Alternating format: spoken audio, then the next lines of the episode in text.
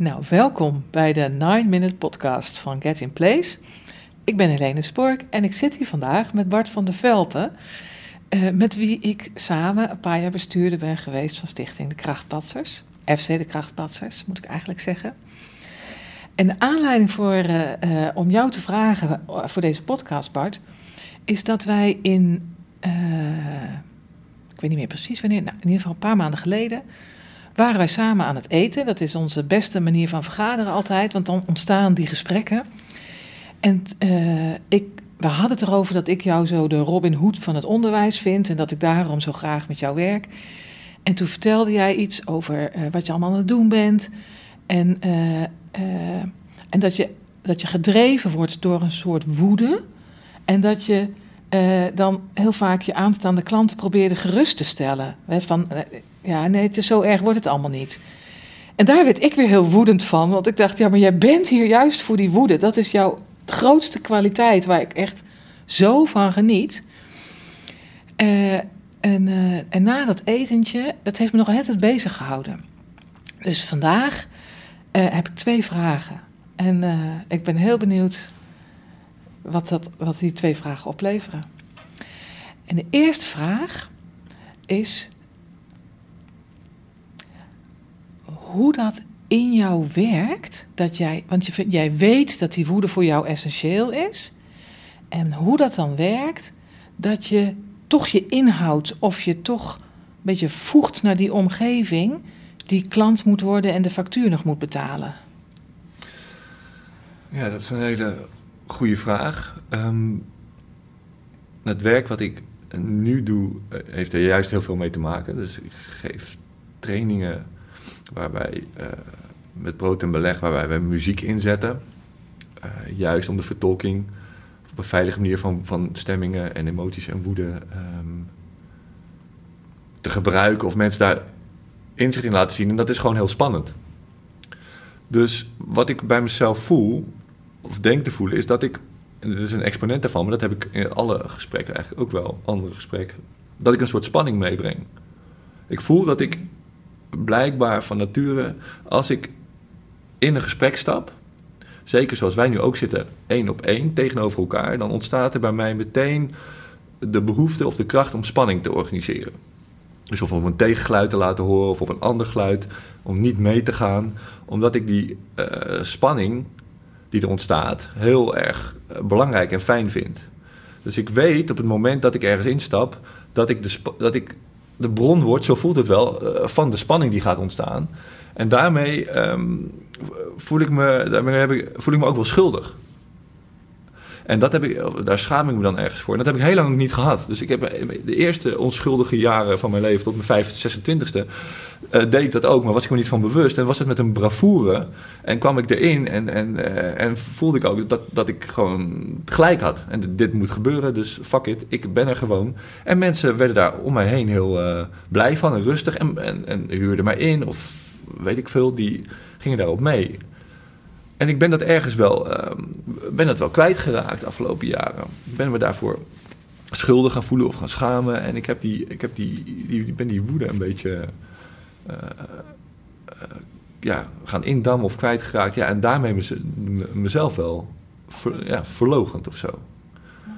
Dus het antwoord op je vraag is dat ik me er schuldig voor ben gaan voelen. Ja, wauw. Wat een onwijs mooi antwoord.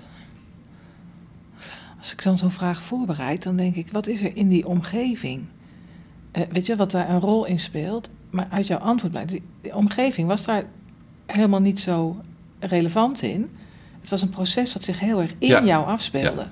He, dus zowel die, die woede die bij jou zo, van, he, zo puur van binnenuit komt, als dat schuld en schaamte, wat ook een heel innerlijk proces is. En waarvan ik dan als buitenkantje zie van, hé, hey, ja, Bart houdt zich in, wat jammer is dit.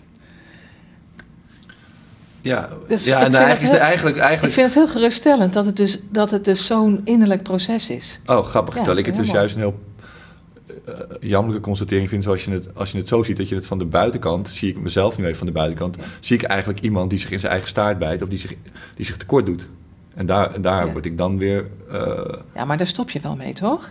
Daar ben, ben je al mee gestopt. Daar ben ik nu wel weer mee aan het stoppen. Dus ik uh, ben weer terug Nou, weet je waarom ik het mooi vind?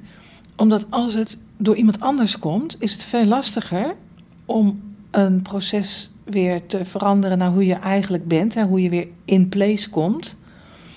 Dan wanneer je kunt ontdekken dat je zelf de saboteur bent van je eigen Ja, grote talent. Nee, dat, nee dat, dat voel ik ook wel. Het enige, of wat, wat, wat, wat ik er eh, moeilijk aan vind, of interessant is, dat de impact op die omgeving wel heel groot is. Dat heb ik dus inmiddels wel geleerd. Daar heb ik ook die schuld en schaamte gevoeld. Dus als, die, als ik het helemaal oplaat, volledige vrijheid zou voelen zoals ik het zelf eh, zou, zou, zou willen, ehm, dan weet ik 100% zeker, dan voel ik dat het impact heeft op mijn omgeving. En daarmee kan, daar kan ik geen, als ik het helemaal trouw blijf, kan ik daar ook geen eh, concessies aan doen. Nee, Dan moet ik eh, letterlijk gewoon scheid hebben. precies. En interessant genoeg, want daarmee komen we op de tweede vraag. Is dat ook het moment waarop ik me het veiligst voel bij jou? Hè, ik ben eigenlijk niet zo heel goed in het hele eh, eh, woedespectrum. Daar ben ik gewoon niet zo mee, veel minder mee opgevoed dan, eh, dan jij. Daar hebben we Ja. altijd hele mooie gesprekken over gehad. Maar op het moment dat jij er helemaal voor gaat, voel ik me super veilig. Ehm, als ik nou bijvoorbeeld kijk, ik reed hier naartoe hè, naar deze studio en dan zit er een eh, Litouwse auto achter mij, eh, die het liefst op de voorstoel zou rijden, denk ik dan. En dan zit een soort agressie bij, waar ik heel ongemakkelijk van Ja. word. Dus ik rij met een knoop in mijn maag. Ik denk, Ja. weet je, wel, ik, ik durf niet eens, ja, ik durf niet eens ik. op de rem te duwen, want hij rijdt gewoon zo over me heen. Hè? En dan ben ik heel bang, terwijl er is niet eens echt contact. Terwijl als jij helemaal losgaat, eh smul ik echt. Ja, dat vind, Dus- ik, dat, vind ik heel, dat, dat vind ik heel fijn om te horen. En dat, dat helpt mij heel erg dat jij dat zegt. Of mensen vaker die me dichtbij staan, dat ook echt blijven zeggen.